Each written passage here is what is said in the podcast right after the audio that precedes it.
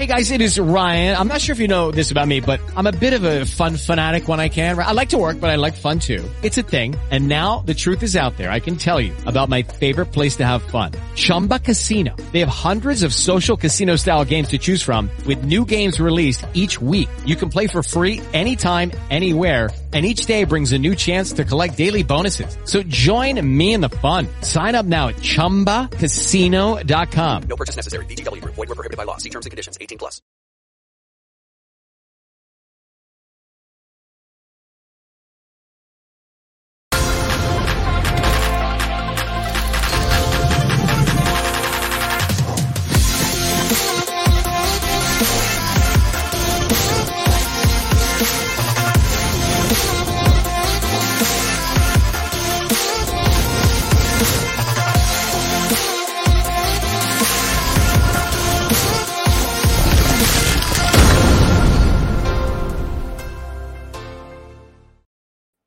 Hey, good morning and welcome to Breakthrough Walls. I am Ken Walls and I'm your host. And I have a new friend and a very special guest on today. She was introduced uh, to me by another friend, Joe Skelly, over in Philadelphia.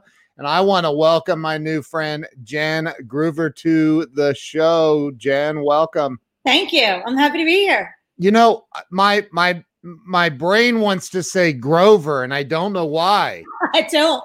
Don't do that. That's like trauma from my childhood. Is it really? totally. I mean, I I ran track all through my childhood, and you'd be at these big fields, and there'd be a big megaphone, and every time instead of Jen Groover, they'd call my name. It'd be Jen Grover. And, and of course, to kids, that's hilarious. So it is literally, I have post traumatic stress from it. So just remember, this is how I introduce myself to people now so they don't forget is it's Groover, like groovy with an R. it's well, I you know I've met Tim Grover, so it is not a gift for a child to have your last name Grover. That is. Oh, that's terrible. I'm sorry. Well, I'll never think that again. I probably will, but I'll, I'll, I'll always remember it's traumatic for you. groovy. Just remember groovy. Groovy, groovy.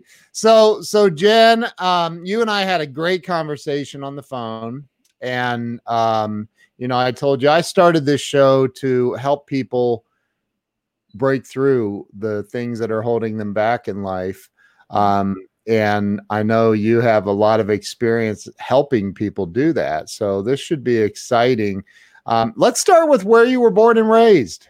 Uh, yeah. And by the way, you're going to have full screen. So okay, great. I remember Yeah. in my kitchen for coffee. um, so I was born in uh, Philadelphia, right outside of Philadelphia, in uh, this place called Media, and um, I was born to a father who grew up um, poor, right in Chester, PA, and uh, my mother was from Brooklyn, New York, and um, and it was an interesting childhood. Uh, my father grew up in a really dysfunctional family, uh, emotionally unavailable family, Mm. and um, was working on the docks uh, with uh, guys uh, doing shipping back when he was 13 years of age.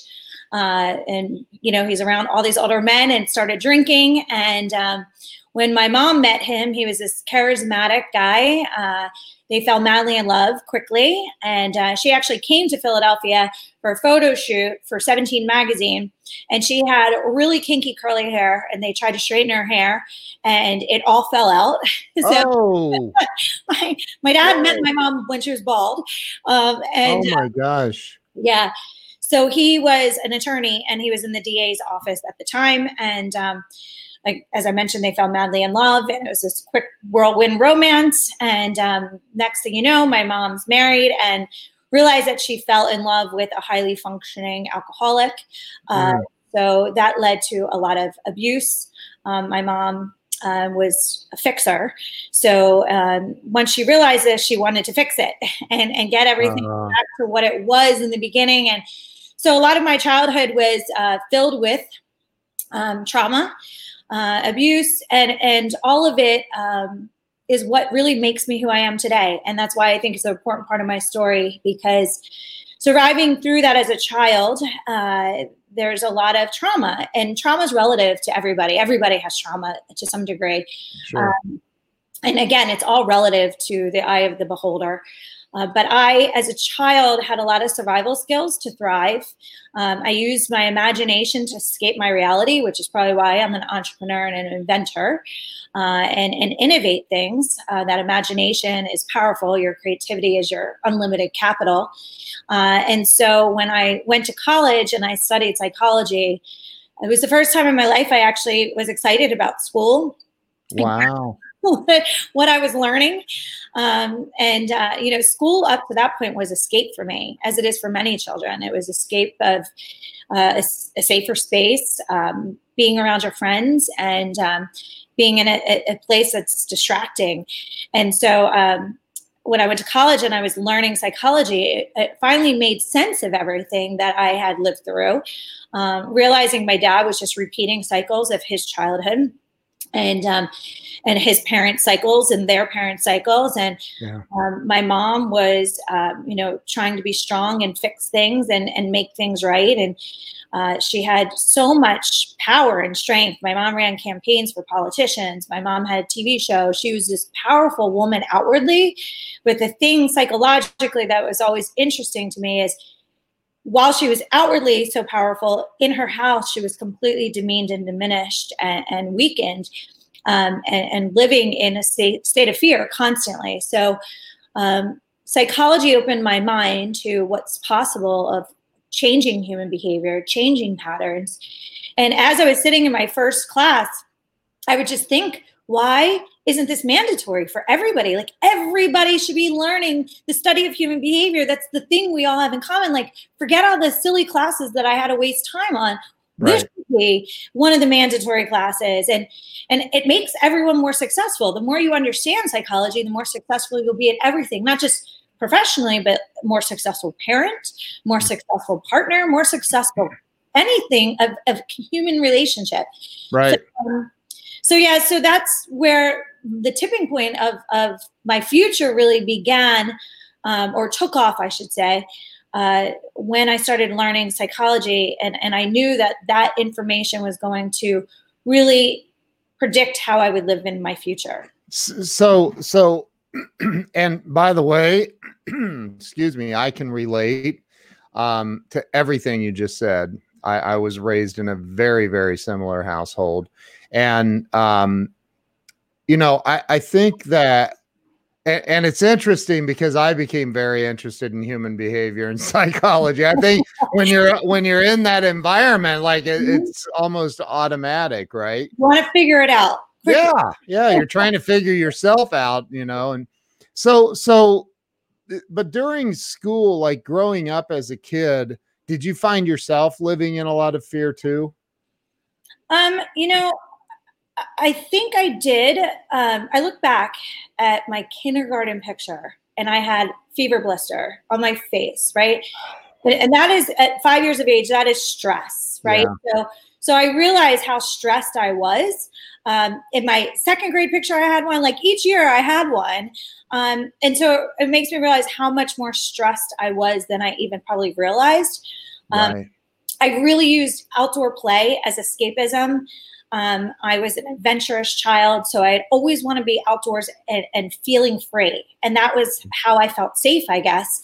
And um, and so you know, I just I think that it, it's interesting. I have a brother that's only 11 months older than me, and we are very very different, and and our viewpoint of how we survived during that time is very different, and and it's fascinating from a psychological standpoint how his life is so different than mine because he was more of the victim to the circumstance where I had these innate survival skills to still thrive during the time. And then once I found psychology, I, I understood I can now control my future. I can now control my thought process. I can control how I view what happened to, yeah. to then course correct the future. And, and it's funny you said psychology and, and becoming interested in human behavior. I always joke in, in my keynotes that I started studying psychology, and I quickly found that everybody else in my class, or uh, many people in my classes, had really dysfunctional childhoods too, and they were there just trying to figure it out, like make Yeah. sense of the craziness. Yeah. I, I mean that that's uh, I'm sure you've read all of Tony Robbins' books. you know, you're like, I mean, because back I'm back when I was I remember reading Awaken the Giant Within, and I thought, Yeah. oh my God, this is this is me. so so you went to college, you studied psychology, you got a degree in psychology. Yep. Did you did you go on any further than bachelor's or Yeah, so um, I continued education. So when I was in college, I um, went home during a, a holiday break and uh, was introduced. I'm about to age myself completely, but was introduced to step aerobics. And having been an athlete my whole life, I did sports. Uh, track, as I mentioned, uh, basketball and soccer. So working out and conditioning for those sports literally usually makes you want to vomit. You know, it's wind sprints, it's plyometrics. So when I did summer aerobics, I was like, this is amazing. I'm working out. I feel great. I'm paying attention to choreography, so my my mind is working, Yeah. and um, and and the music gets my energy up. So I wanted to bring that back to school. So I went to uh, the administrators at my university, and um, I said I need a space, 100 steps, and a boombox. So that's where my entrepreneurship actually began. I didn't realize it then, but uh, Uh, uh, what's a boombox? I know. Thank you. The story ages my me um, with a cassette player, and I forgot Oh wow! a microphone, which is why my voice is forever raspy now. I was in this gym with the worst acoustics in the world, screaming over hundred people stepping on steps. Oh So, my gosh! but, but it was a high. It was such a high for me. Uh, so back then is when I started uh, doing all of my personal training certifications and doing continued education in uh, nutrition and physiology. So after college, I continued taking more courses uh, in, in certifications in nutrition and physiology, uh, and then. Um, I was a national level fitness competitor working with Reebok on the aerobics performance team. I owned a gym in Wilmington, Delaware, right out of college. And um, I would uh, be at all these events, and you, you mentioned Tony. At all these events were Tony and a lot of the other thought leaders uh, teaching mindset training and having this obsession with my uh, background in psychology. I would sit in awe of learning how to take all this psychology and apply it to how do you thrive in life. So, psychology in itself is just the analysis, right? And it's the picking apart and the understanding. But but but there's another component to it a lot of people don't realize. And the, and the difference between traditional psychology and the analysis is then once you're aware of where you are how do you take that knowledge and move forward? And that's the component a lot of people miss is Right.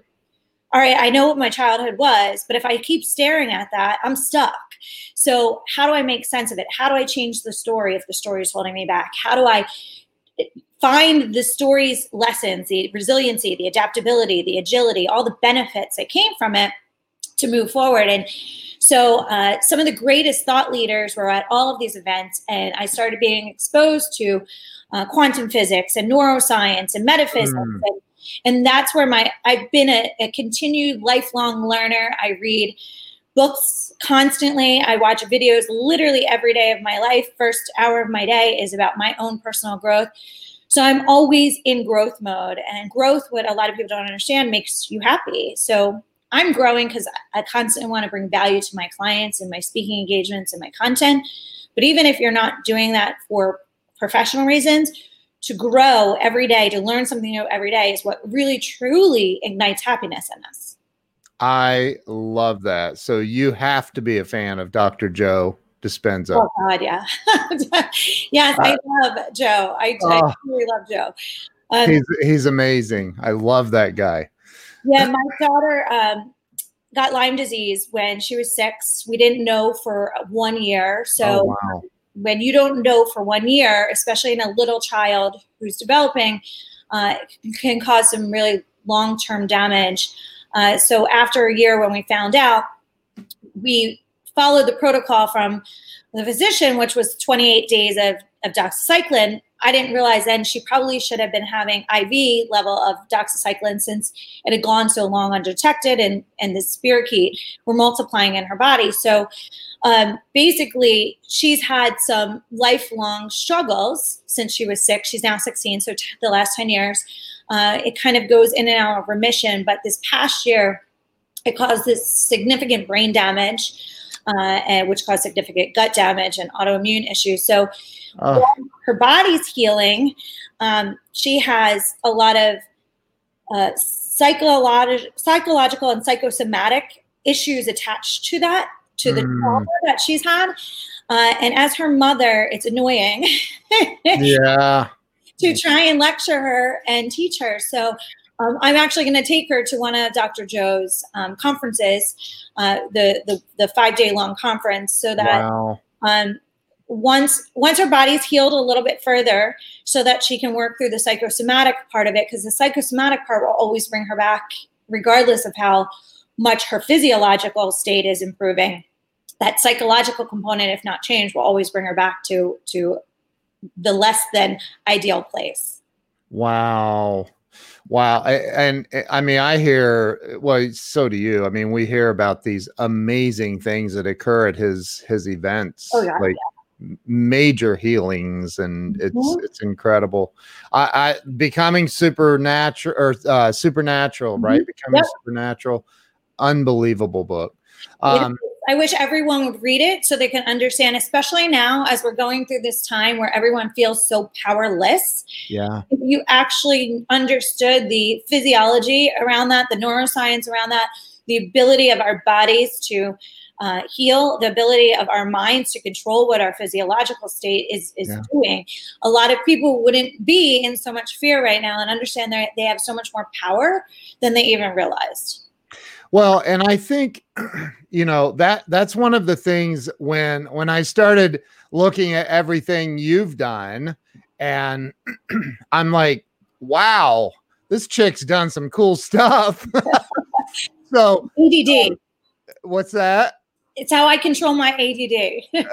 well, you've done some really cool stuff which we're going to get into, but so you went to college, you you you come out of college. What was your first did you get a job? Did you did you start your own business? What what happened? The answer is both, and I'll tell you how that happened. so, um, my degree was in psychology and education, and my dad had this belief that when you get a degree in something, you have to do that thing for the rest of your life, which Yeah. was never my plan at all. Uh, I knew psychology was going to help my future. I knew the education was going to help my future, but I didn't know exactly how that was going to look. And so I basically succumbed to my dad's pressure and uh, took over for a teacher in kindergarten for half of a school year. And during that time period, I affirmed for myself that was exactly what I did not want to do for the rest of my life. And God bless, God bless the people that had the patience to do it because it wasn't me. And uh, and and I later had twins, so I guess when you pray for something more, you get it. Oh wow. how else do you learn patience than go from zero children to two at one time so um so, so yeah so i i did that for um half of a school year. And um after that i said to my dad i cannot do this for the rest of my life. Like there is not a chance in this world. I feel sick to my stomach going to school every day. And Wow. um, during that time period i was still teaching aerobics all over the area. I was getting more master class trainings. Uh, I was teaching master classes. I was getting more and more certifications, becoming more um, viable and more um, capable of, it, of really expanding my wings in the fitness arena, which was a new industry back then. If you really think about it, this is 1995. Um, and so I then said to my dad, I'm go- going all in in the fitness industry. And so he then was like, How on earth will you be making money? It, my dad was very traditional, like you're. Uh, You, there was just professional categories for him, and those were the things that you had to do. And if you didn't do those things, you were probably going to live impoverished for the rest of your life. A- a- And and this is you were a kindergarten teacher. Correct. Yes. Yes. Okay. So um, then I said to my dad, This is what I'm doing. And I was bartending at night at that time too to make extra money. And shortly after that conversation with my father while I was bartending, I ran into some guy that I went to high school with. Well, actually, a neighboring high school. And uh, he said, Hey, Groover, I heard that you're doing a lot in the fitness industry right now. We're looking for uh, a female to, to become a partner with us to bring group fitness program to our gym and to, you know, really attract female clients because it's two guys right now. And um, you know, what do you think? And I was like, I'm in. I don't know exactly how to run this business, but I know how to create a group fitness program and I know how to train people and I know how to connect with people.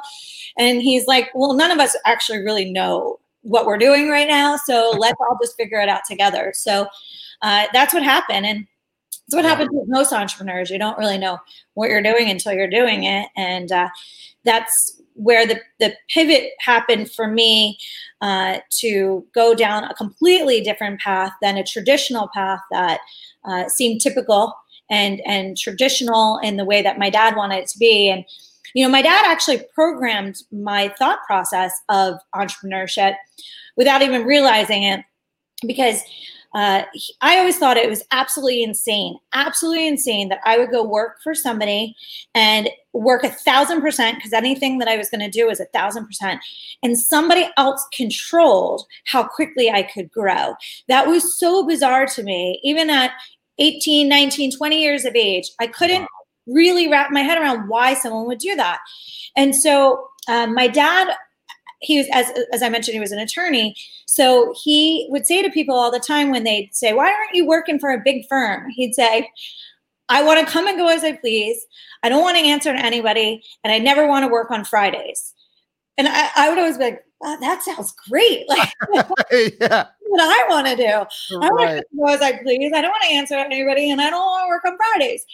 So that I think really kind of made me think, well, I'm just going to do my own thing and answer to myself and, you know, maybe some business partners. But uh, that really dictated my thought process on entrepreneurship because back in 1995, being an entrepreneur wasn't the cool thing the way it is now. Now it's a, it's a thing. Uh, then I people don't even know that the word was ever used. know. I mean, I- we didn't say "Uh, I'm an entrepreneur. No, I, I agree. We Right. People would literally be like, um, "Why are you doing this? Can you not get hired? Like, why? Why would you do this?"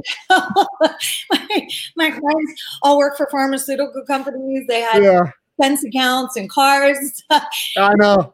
living paycheck And- to paycheck. You're living on top ramen, trying to figure out how to. Like a, a, a, company car and a, and a gas card sounds good about right now. oh yeah, I know. They would be like, "Why don't you just come work for us?" And I'd think about it. And I'd be like, "No, I can't do that. I cannot. I feel like I'm selling my soul. No, I can't do it." right right i can so relate to that oh my gosh so so you um you you so here you are 1995 you're starting down really starting down the entrepreneurial path Mhm. what where did where did things go from there with the gym and and all of that and was it a was it a regular like a, a standard type gym like weights and Yeah, so it was, but it was more, um, it was almost like a country club gym. So all of our clients, um, which was a huge part of who I became too, all of our clients were incredibly successful. Uh, one of them was the founder of MBNA.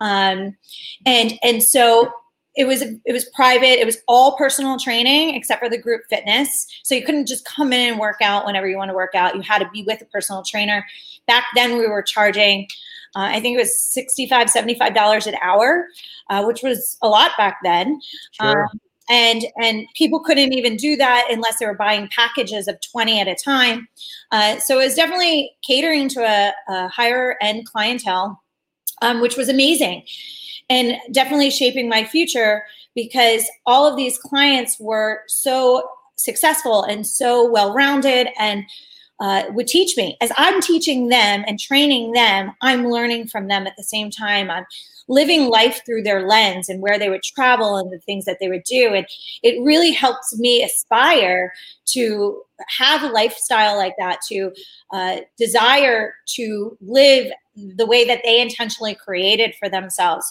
Yeah. so while they were learning from me i was learning from them. Um, and and during that time, I was also traveling all over, uh, you know, in this fitness movement to all these conventions and uh, as a national level fitness competitor.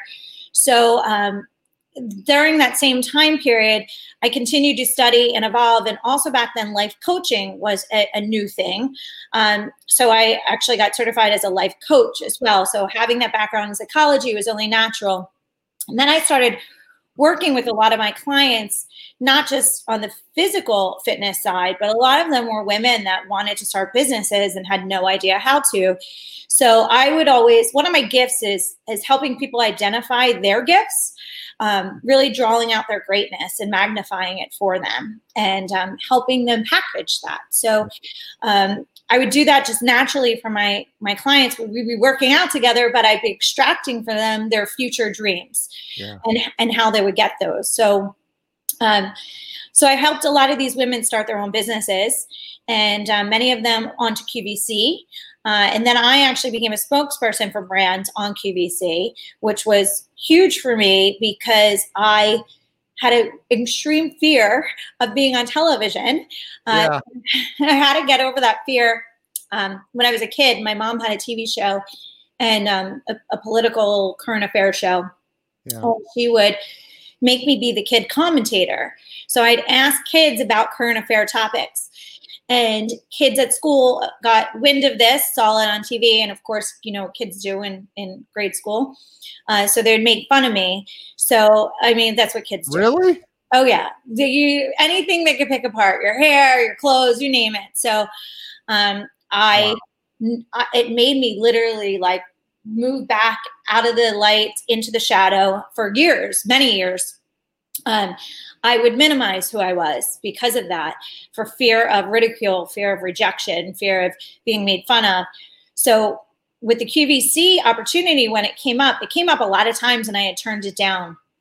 And um, I finally realized if I don't face this fear, I will never become what I'm meant to be. I will never have a bigger megaphone or a bigger platform.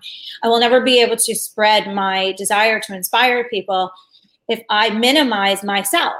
Yeah. And so I had to face that fear. And the first time I was going on, I'm telling you, I was sick for weeks. I'm like, why did I do this to myself? going, going through all those childhood wounds of, oh my gosh, what about what am I going to wear and my hair and what if people see it? Like, I want people to see it, but I don't want people to see it. Uh, it was really a crazy time. And the the miracle of it was when I went on air that first time. Now, QVC, for those of you who don't know, you have to sell five thousand dollars a minute back then. It's probably sort of five five thousand dollars a minute. Five thousand dollars a minute. Okay, so there's a lot of pressure. Uh, wow. Yes, I know. It's it's. I say I got my master's in business at QVC because you have to go through training, and you have to learn all that. It's all psychology, by the way. You have to learn all the psychology, how to sell, how to you know speak in certain ways where you always pose the problem first, then the solution later. But then it's not just TV where it's like one camera in front of you or maybe two other cameras. There's multiple cameras three to five cameras, depending on what the setup is. And then there's multiple TV screens in front of you. So you're watching what's happening before, what's happening in the present, what's happening in the past. And there's cameras coming down around you from above. Because if you, uh, for me, if I'm doing a demo, they've got a demo from above. So it's just like crazy town if you're not conditioned for it. And so it was overwhelming. But the high, the high that I got when I got off air, I was like shaking, the adrenaline's going, and I'm like, when can I come back? oh my god, are you kidding me? So so so like you're selling Dyson vacuum cleaners and back then it was fitness and fashion for me. Um, but yeah, it was fitness and fashion products. Uh, and and it was just it was crazy. It was overwhelming. But it was magical because I realized if I could do that, from a television standpoint, I could do anything in that space because, and it's funny because after that, after I launched my Butler bag company, uh, I really was working a lot with different networks, and producers would be like, "Oh, you've been on QVC, you're fine. You can do anything." because I understood the training and the rigor, rigorous pressure that happens when, when everything's. There's no there's no editing, is there? QVC. Oh, no, you are- live. you are- Yeah, yeah, if you mess up, the world's watching. hmm Yeah. that is, and did you? Um, you know, I don't think I ever really did. Um, Yeah. and I, I'm pretty sure I would remember it if I did, but Yeah. um, you always, I'm, I'm a really tough critic on myself. Yeah. So I'd always rewatch it and, and rewatch and pick apart and, and really try to im- improve. It's like watching, it's like football players watching the playbacks Yeah. Monday and Tuesday after playing a game and, and watching how could I have done this better. In in, in QVC, um, after you're done, they have this machine in the green room that you can actually look at, uh, where you can really tell what you said and and how you were saying it and how you were demonstrating if it was helping you or hurting you, if it was driving sales or you were losing sales. Uh, so you can pretty much see what's working for you and what's not working for you so you can keep crafting to be better and better and better but i would definitely every time i go backstage i would rewatch and i'd pick apart not um, go in and be like yeah that was amazing i would always figure out how i could do better Now, how do they? And maybe you're not allowed to talk about this, but do, do the on-air personalities like? Do you get commissions? so the on-air personalities get paid uh, a fee to be there Okay. um, and some companies do give commission to sales Do they really? Yeah, some do. Not all, but some Right. do. Uh, it's Wow. usually somebody who has been with the company for a, a long time or somebody who um, maybe invested in the company. So there's got to be a little bit more vested interest. Yeah. But most of the uh, on air spokespeople get paid to be there. Wow. Wow. That that's baptism by fire. I mean, welcome to TV. But listen, if I was going to face my fear, I might as well just go all in and face it. in the most Right. Intense way possible. Uh, but it was Wow. it was definitely a great experience that I feel very much shaped my future. It's what inspired me to want to keep inventing um, products and and build businesses. And I'd be around all of these incredible people that were making millions and millions of dollars on their widgets.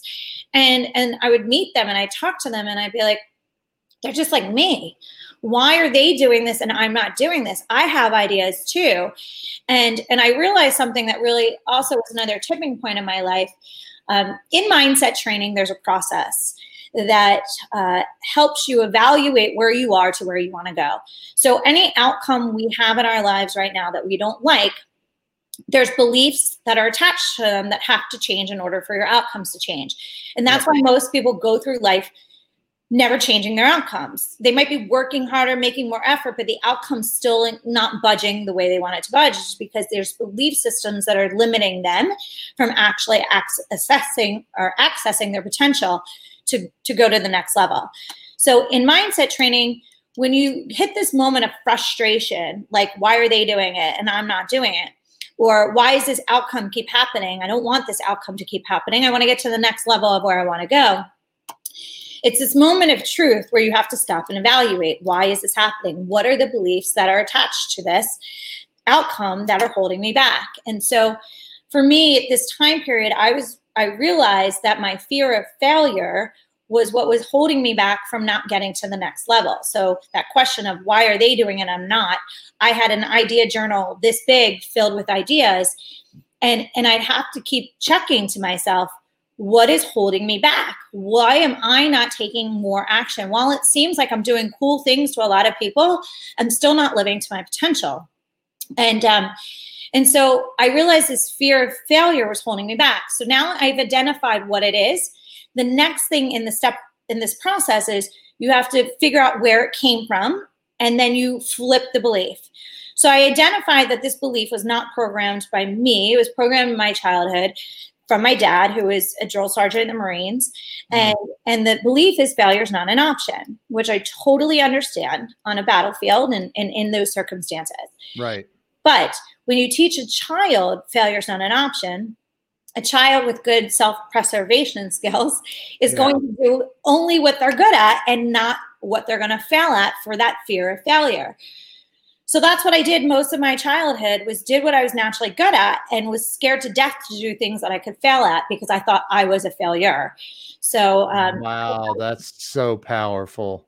yeah and and you know can so many people when i share this story resonate with it and and really get it because that's what's holding them back this fear of failure Yeah. so when, when you have when you identify the belief that's holding you back you have to flip the belief.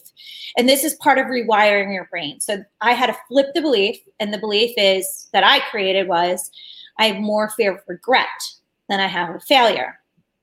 Because fear still will exist. It keeps us alive in many ways but yeah. how do you propel how do you use the fear to propel you forward? So for me it was realizing regret was so much worse than failing. And so i have more fear of regret than i have of failure became my mantra. That's my new hardwiring for my brain. Um, so basically in neuroscience 101 is your you have uh, neural pathways in your brain. These are messenger systems in your brain. And so your beliefs are attached to these messenger systems. So when I flip the belief and I create the new belief and I create this new mantra, affirmation, I say this new belief over and over again. So now I can hardwire my brain to override the old programming.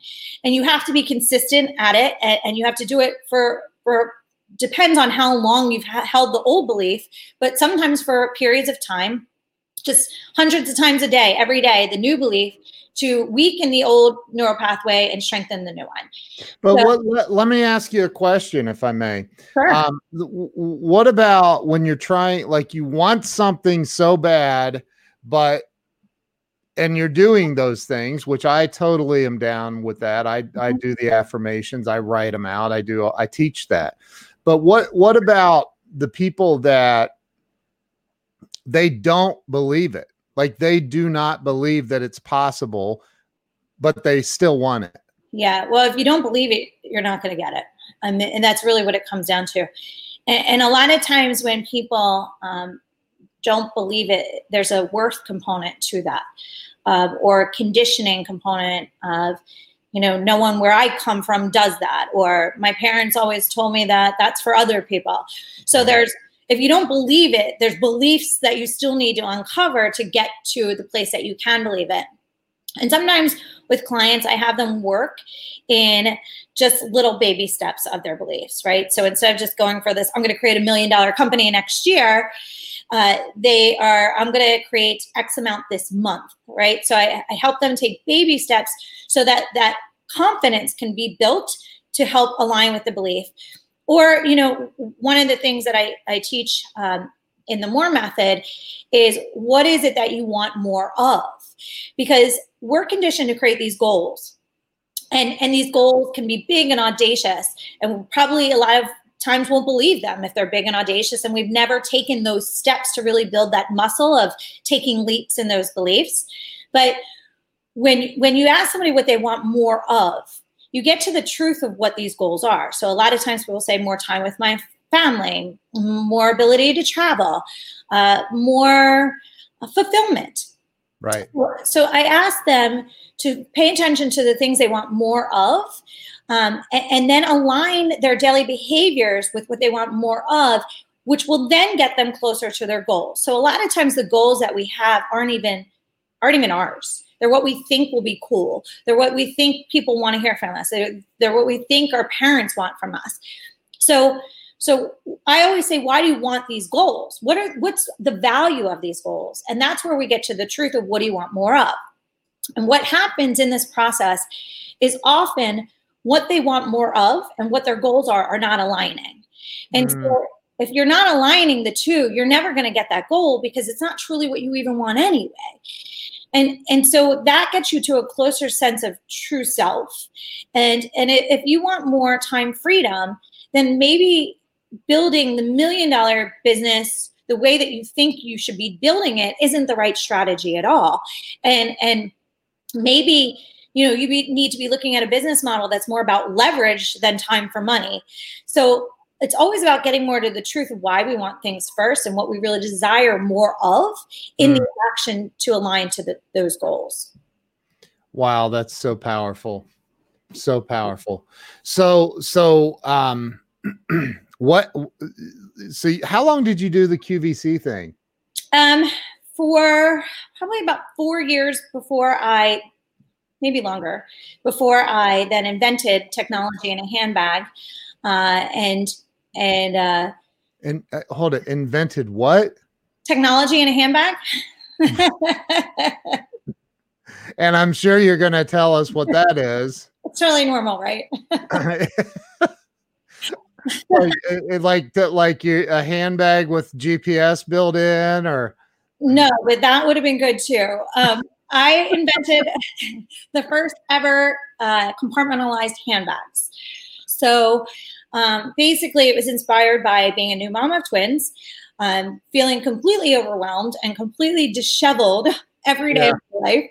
Um, and one night, I was at the grocery store with my my girls in their car seats, those heavy car seats, and I put them down um, on the floor in their car seats, not just on the floor. yeah, Uh, and I'm in its express line and I'm trying to find my credit card in my bag and I cannot find my credit card. I'm digging through my bag. I'm sweating. My kids begin screaming, oh no, loud screeching in like a duet.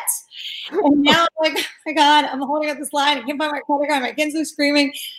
And everyone's looking at me, obviously. So um, I dump my bag out in front of the cashier and I find my credit card. And in my mind, I'm thinking, seriously, how are we as women accepting a bucket for a bag? It's literally a bucket. I mean, I could get lining, water, a mop. It's a bucket. the crazy thing. Why are we doing this? And um, my mom had this mantra programming for my brain uh, that you are not allowed to complain about something unless you back it up with a solution. oh, Powerful, right? that's that is it was so annoying as a child, like beyond annoying. But I'm sure. I thank her every day because it taught me to be a solution driven person. And and so often what I find is why innovation is is stalled and why people are stuck is because they're so focused on the problem and talking about the problem and complaining about the problem and never just thinking about the okay we see the problem. Now let's put the energy into the solution. And and so as i'm leaving the store that night i'm thinking there's got to be a better way. I mean there has to be a better way. And then i'm and then i'm thinking how could i create the better way? I'm not good at drawing. I can't even draw a stick figure well. Um, I, i'm not an engineer. I, I, I, I don't know how i'd figure this problem out but this is a real problem. And um, so I went home, went back about my life. I think about it every once in a while. And then about six months later, I'm unloading my dishwasher. And I have the bird's eye view of the knives, forks, and spoons in the utensil tray. Ah, Oh, yeah.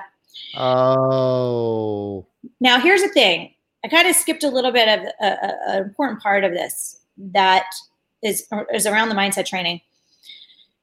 During this time period is when I realized and changed my thought process. I have more fear of regret than failure. Failure is just part of the process on the journey to success. When we change our, our beliefs, we change our brain, we change our perspective, our viewpoints of the world. I don't know if I would have seen what I was about to see as an opportunity or if I would have seized it as an opportunity if I didn't change how I was viewing the world.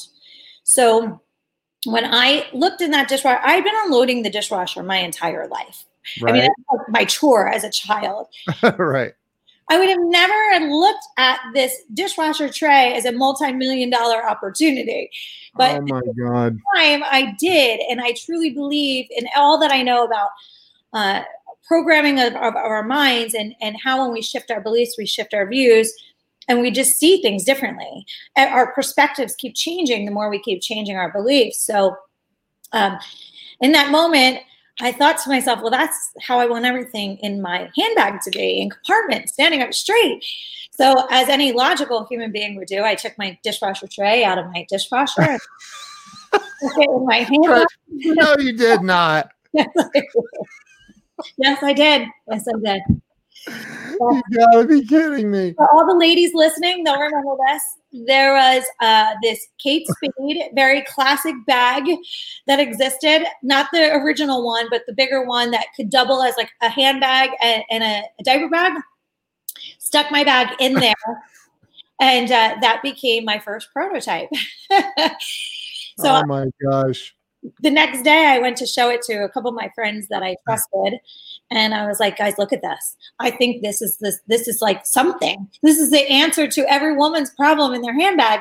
And um, every one of them said two, two, one of two things, which is called the post-it note theory. They either said, come on, someone's had to have thought of that, or seriously, I wish I thought of that. So Yeah. I, I knew I was onto something. And that's where my scavenger hunt to creating this company began, um, which then turned into um, into something pretty significant for for me taking everything that I learned about mindset training and applying it and proving that it all worked. That is so uh, that's incredible. I love, love, love that story. So you turned that into a multi-million dollar company?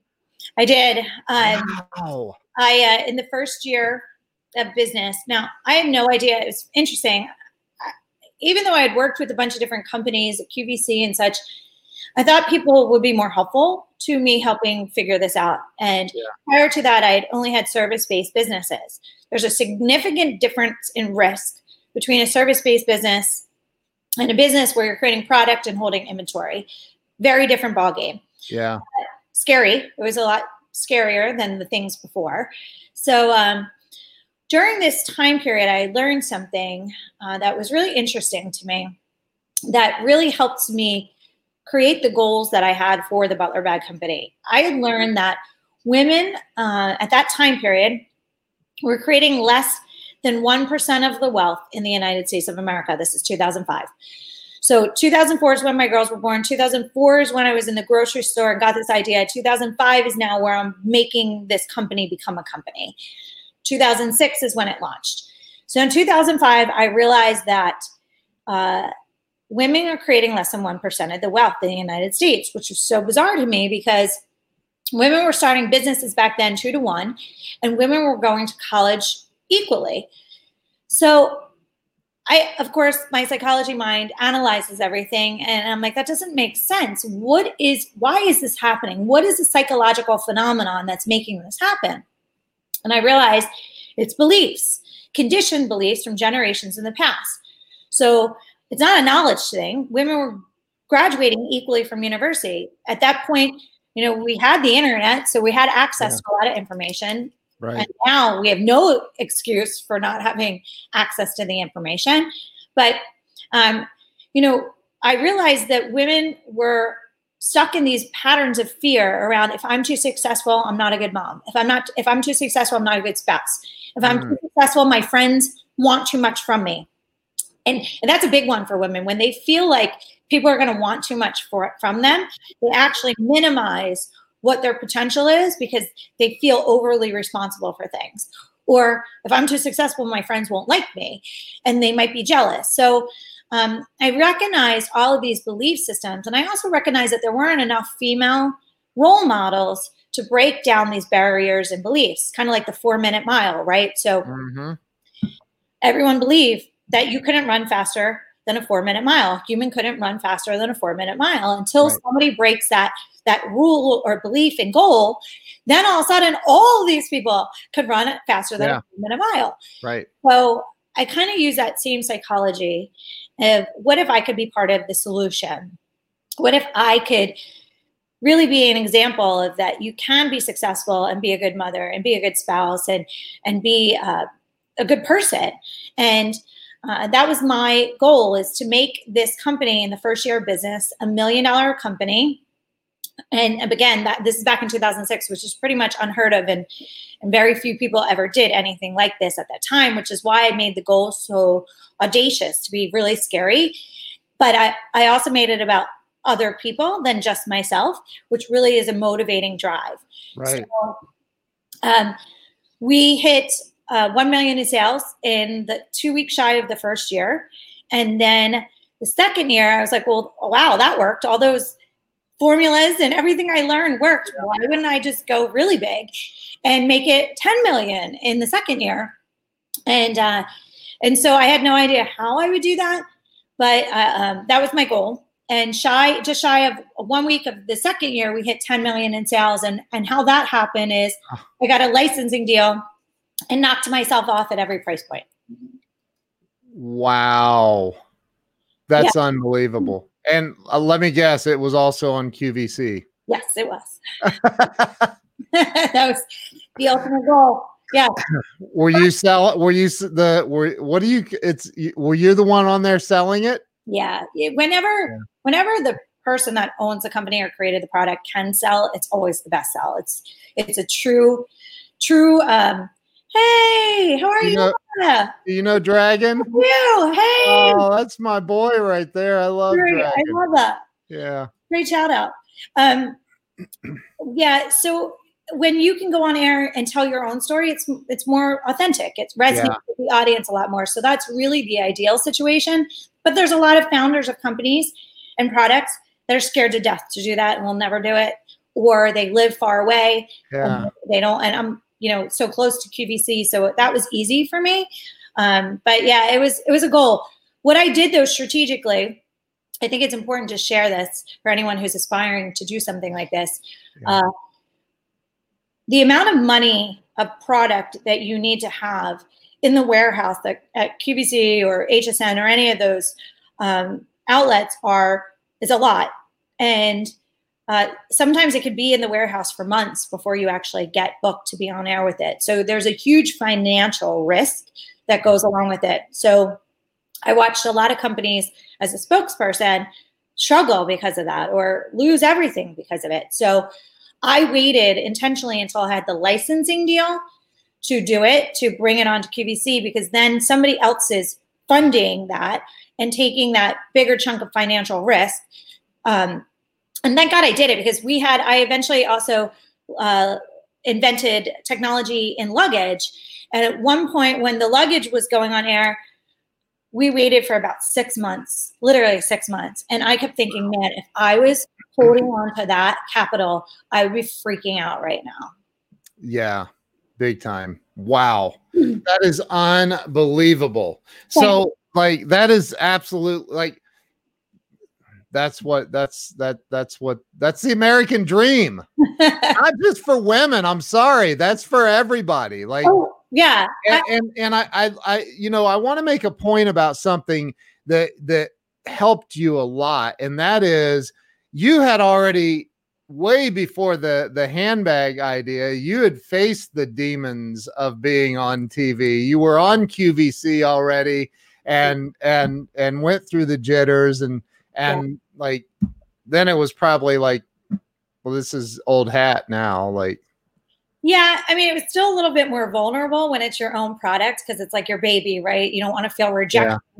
Um, but you know what I did, and I think since so many of you are entrepreneurs listening, what I also did was I invested a lot of prior to the QVC, right before the QVC, as a spokesperson, I hired a, a media coach to really train me to speak in sound bites and to understand how to thrive in that environment. And, and so when I was launching the Butler Bag Company, one of my biggest strategies was to become a business contributor to the media, not just to talk about my product, but to really talk about business and entrepreneurship and, and the lifestyle around it. yeah So that was a huge part of, of the success as well, was really understanding how then the media worked and um, and how to not just go on and want to talk about my product, but how to actually lift up the conversation around entrepreneurship as a whole. So the big idea with Donny Deutsch was was big back then, and I became a contributor on there, and and wow and, and that kind of really carved out or unfolded another layer of of my future and all the things that I started to, to do and and other businesses I started to get involved in. That's such a great show by the way I know. such a great show I know. I was so sad when it when it got canceled, and it was the most ludicrous uh, ludicrous reason why. And it was 2009, and the economy started to, to tank, and a new executive at NBC came in and basically said, nobody wants these bragging inspiration shows now. And I was like, no, they need these now. Yeah. Like, what are you talking about?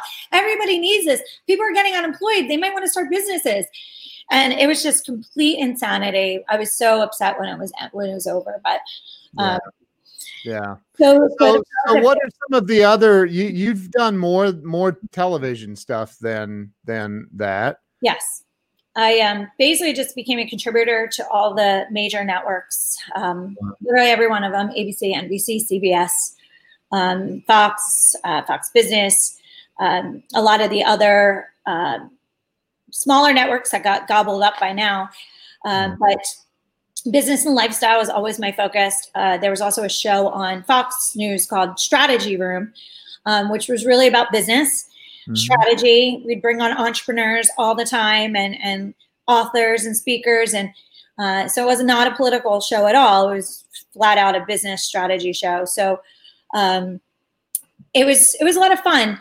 Um, you know, in the last few years, I kind of uh, backed out of it a little bit. Uh, things, first of all, it, it ha- have changed um, in that world. Yeah. but but also um, you know my girls started getting older and i started to realize oh my gosh i'm going to blink my eyes and they're going to be in college. And i don't want to miss out on this time. And when i was when my girls were younger i had a client that was, was very wise. And when i had them i said i don't know should i take some time off? Should i i don't know what to do with my career right now. I feel so overwhelmed. And she said oh no now is the time that you need to kick butt because when they're in middle school and high school is when they need you the most. Bigger kids, bigger problems. And that was such incredible advice I, that I never had thought of back then.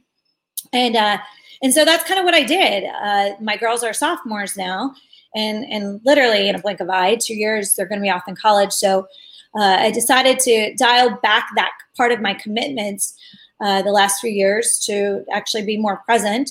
Uh, and then in two years, I can spread my wings again to the level of which I desire. But um, you know, everything happened so fast back then, and the snowball effect happened, and I started creating other products and companies and partnering with other ones, and going on air is an incredible commitment. Just one segment can be one segment that's eight minutes could be like three hours of your life. So Wow. more literally. Uh, so um, so yeah, so so it's been an interesting uh, transition. Uh, I'd say the last few years was more focused on just the speaking engagements uh, and and writing this the book that's launching right now. Um, and so, like I said, in the next two years, I'll figure out maybe I'll go back in that direction some way. But um, I I, I want to I, I want to point out that you know we hear these things that through through tragedy through pain. In fact the subtitle of my book is turning pain into profit right? So mm-hmm. Yeah. so like it, it- you know through these moments of two babies on the floor in their car seats dumping the the bag out on the on the conveyor but i can see all this right? Like i'm like and and you're in that moment you went there's something and and most people just scream and complain and and and don't really think what can i do about it? What if and i had a guy on the show the other day that that was his big thing. He started so many businesses and millions of dollars and and it's always well what if i could do something about this problem and solve it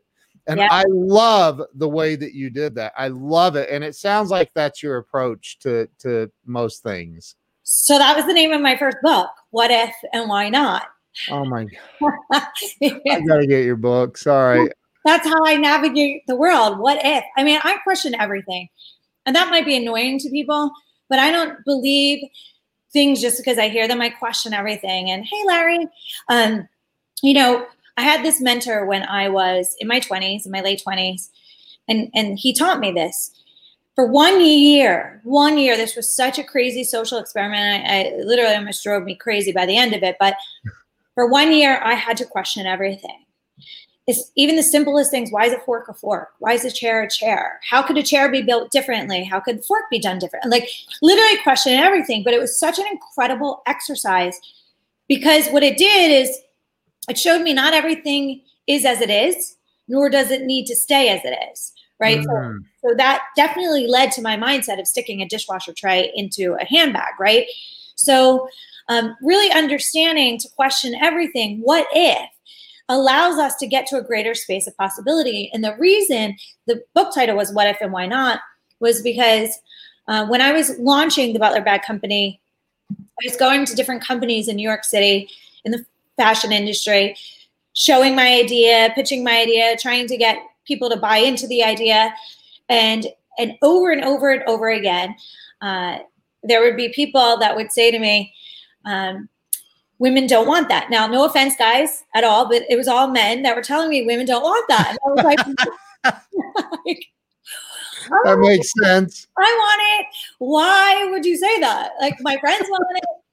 So, um, you know, Oh, I, I realized something very interesting psychologically that was happening. Every time they'd say women don't want it, I'd get defensive and I defend my idea, which only leads somebody else to defend their idea. Yeah. So this walls and barriers come up because now we're both trying to just defend our, our being right. And mm-hmm. the last meeting I was going into, I thought I've got to change the, the narrative here. I need to change my approach. And and I thought of how Survivor was created and and how that everybody in the television industry kept saying that uh, no one wanted that kind of show. And and and how uh, all of a sudden it now changes the face of television. And so I, I had to get people to see possibility.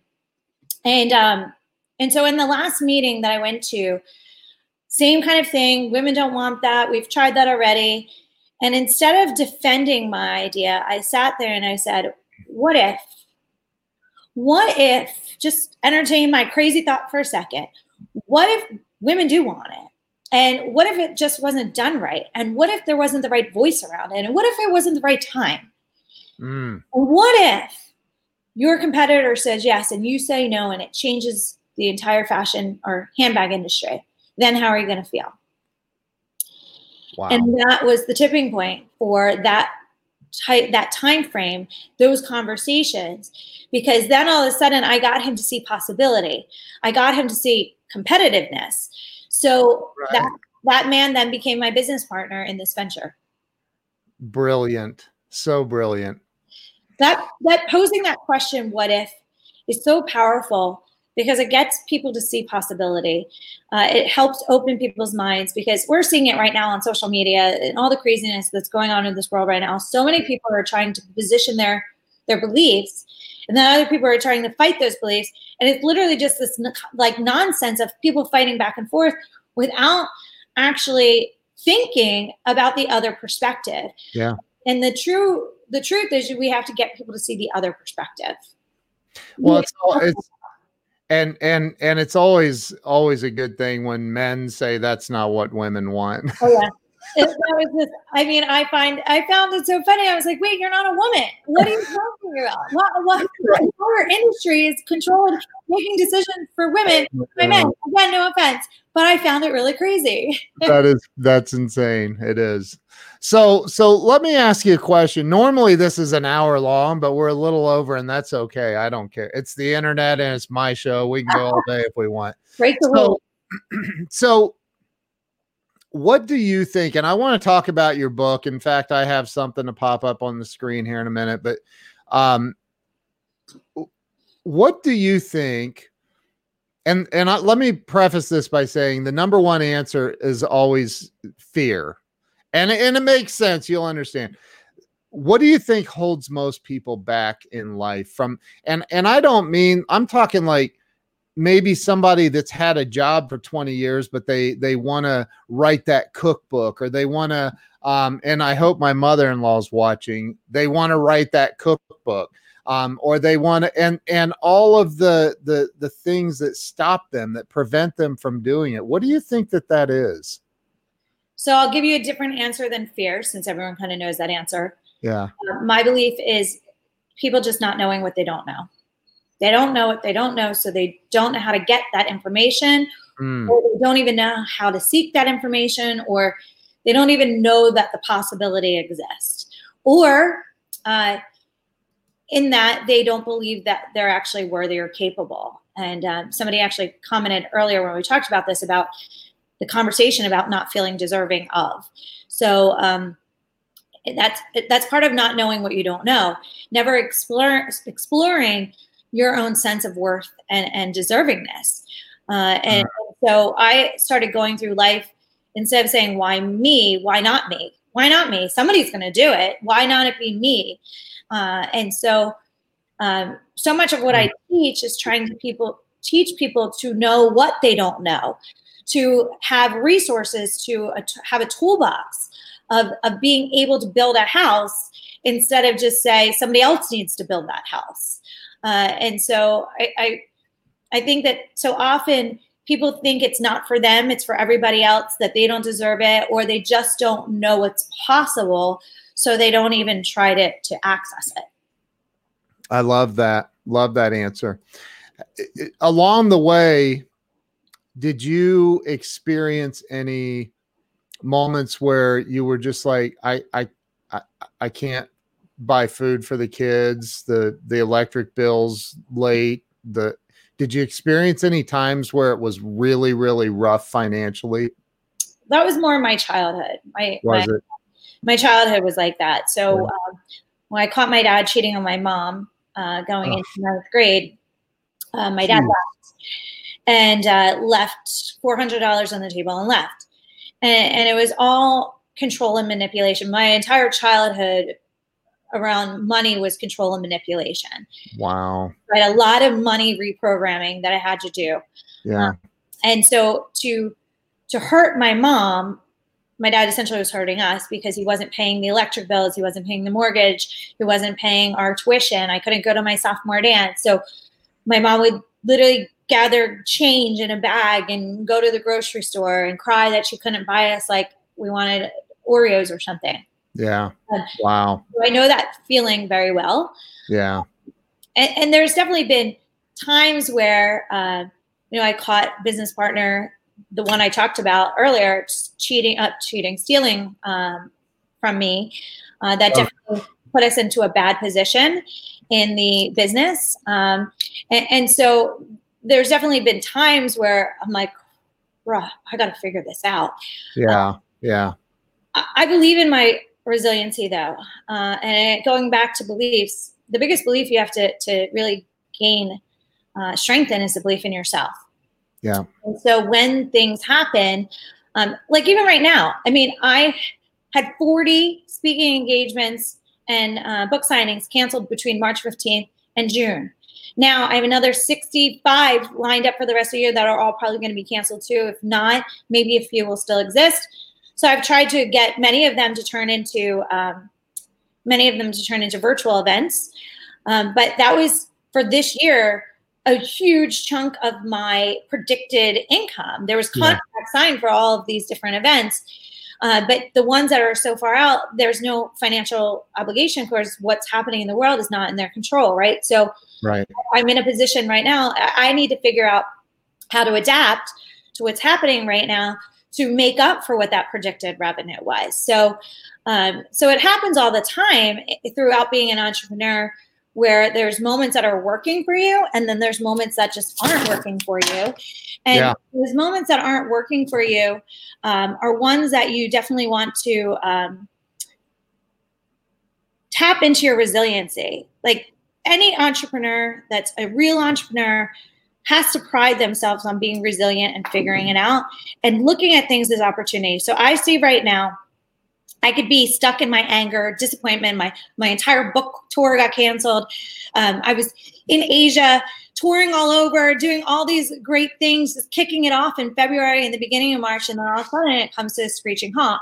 So I could be mad, or I could say, how do I adapt and how do I make the most of this? So one of my thought processes through this is every crisis, human behavior changes. Every crisis creates an opportunity of new innovation for the future. When you identify that human behavior is changing, you start to watch the behavioral changes before it is is obvious, before it's this trend that's in everybody's faces. Like it's too late to make masks now. It's too late Right. to get in on that whole uh, PPE whole game, right? Yeah. What's next? What's happening next for people? And so that's really where my focus is. And and one of the biggest things i've identified like you doing this for so long i've been teaching virtual classes for 10 years now. Before Yeah. most people were but there was a ton of resistance still from companies to do virtual trainings. So they'd still want me there in person which i totally get. I, I like human connection too but a lot of companies are now becoming more comfortable with it. So that provides that opportunity of openness. Uh, there's also an opportunity of, um, you know, people doing more online courses than than ever before. Uh, Yep. there's, there's opportunity that's coming with these new behavioral changes, and that's what we all need to focus on instead of what went wrong. Because I see what went wrong. Now, how do I fix it to make it right? That's that's so true.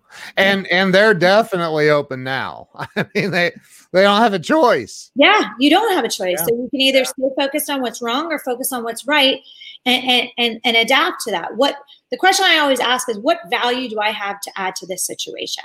Yeah. That's really what it comes down to because that's where people win is when they can add value to a situation or a circumstance. I, I wanna I wanna pop your book up here on the on the I have your your what do you call it, a one sheet here. Yeah, there you go. I love it. You can peek around peek around it.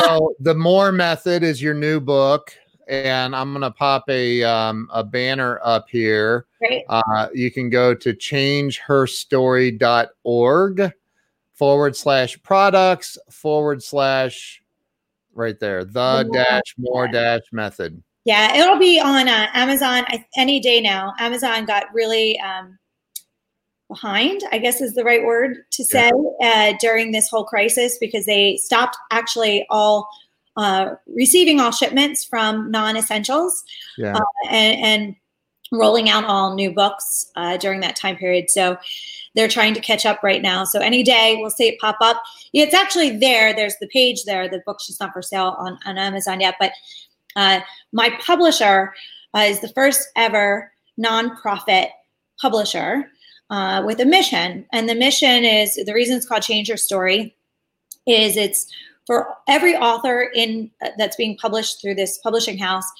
is a woman who's been through um, some obstacles that they've overcome the obstacles and they're um, adding value to the world because of those obstacles. So turn their pain into their purpose. You said pain into profit.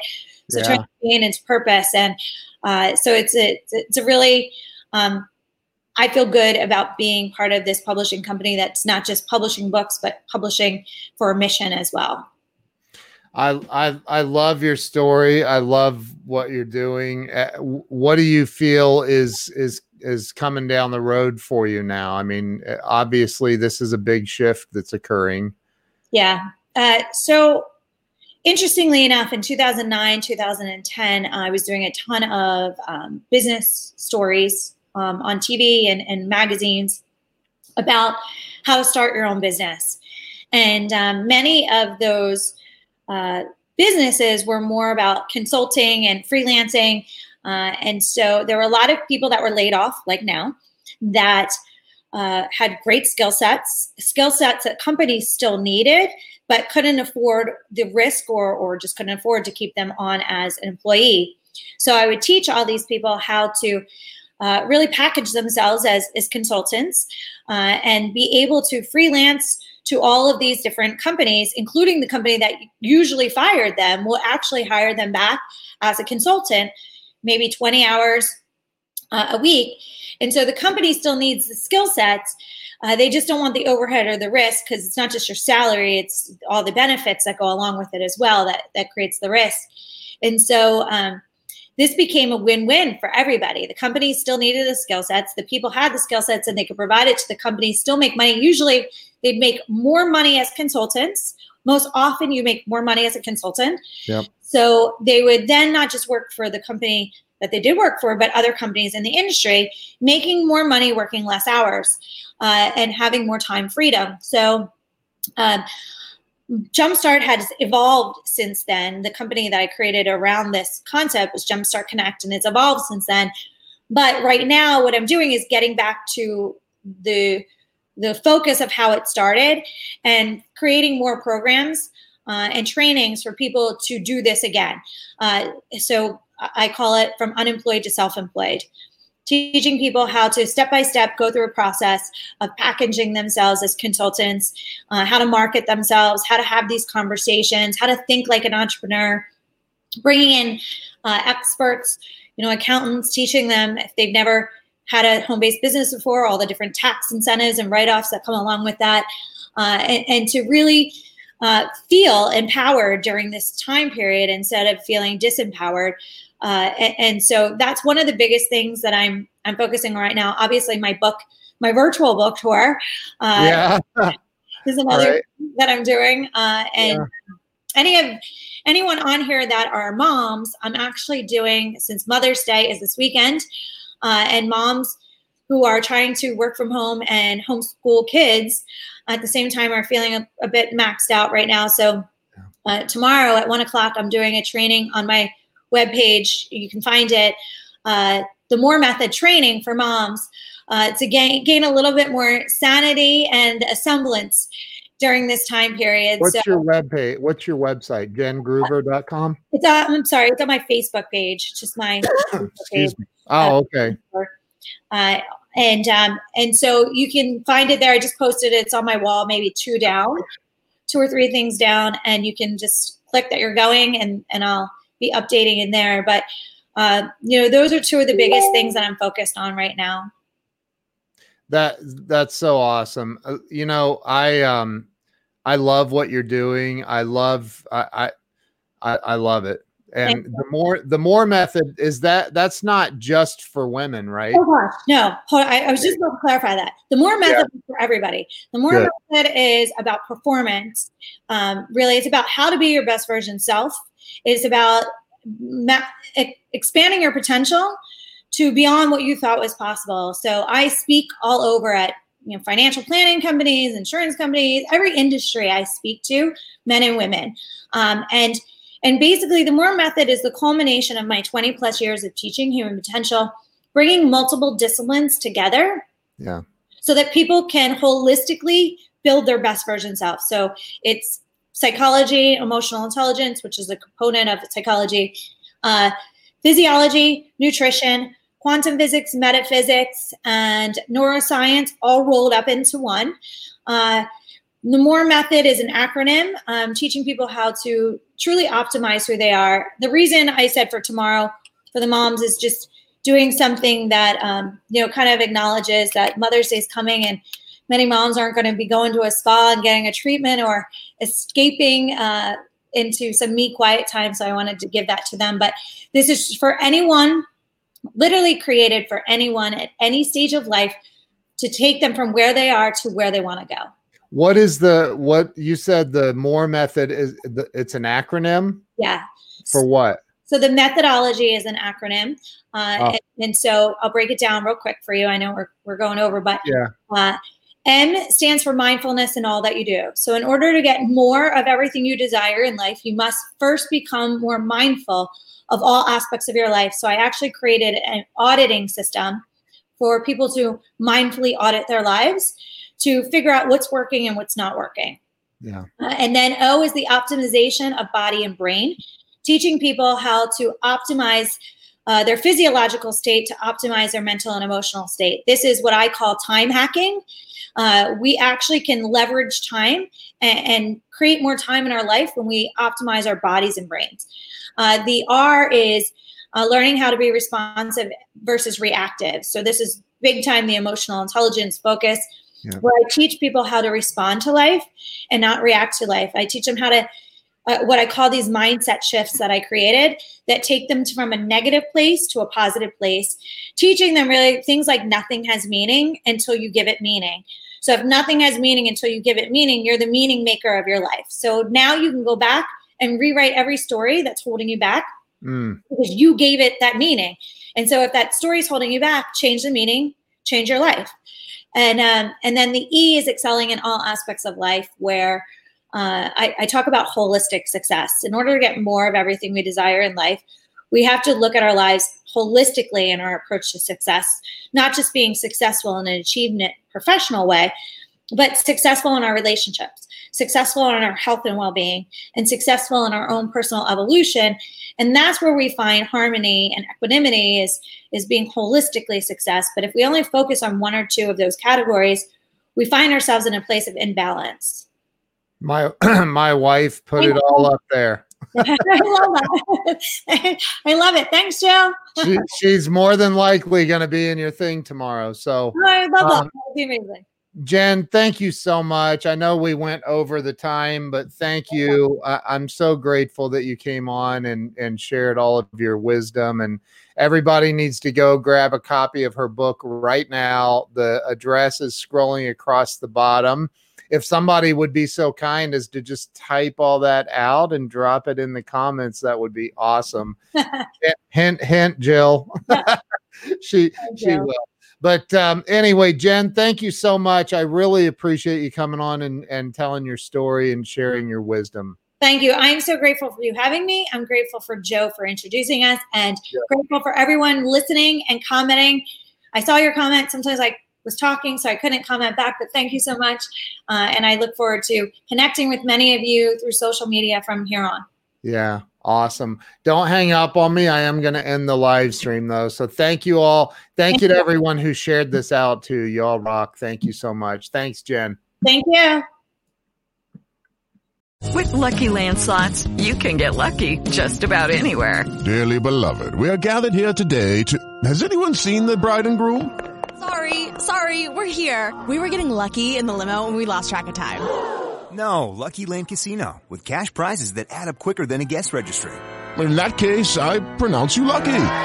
Play for free at LuckyLandSlots.com. Daily bonuses are waiting. No purchase necessary. Void where prohibited by law. 18 plus. Terms and conditions apply. See website for details.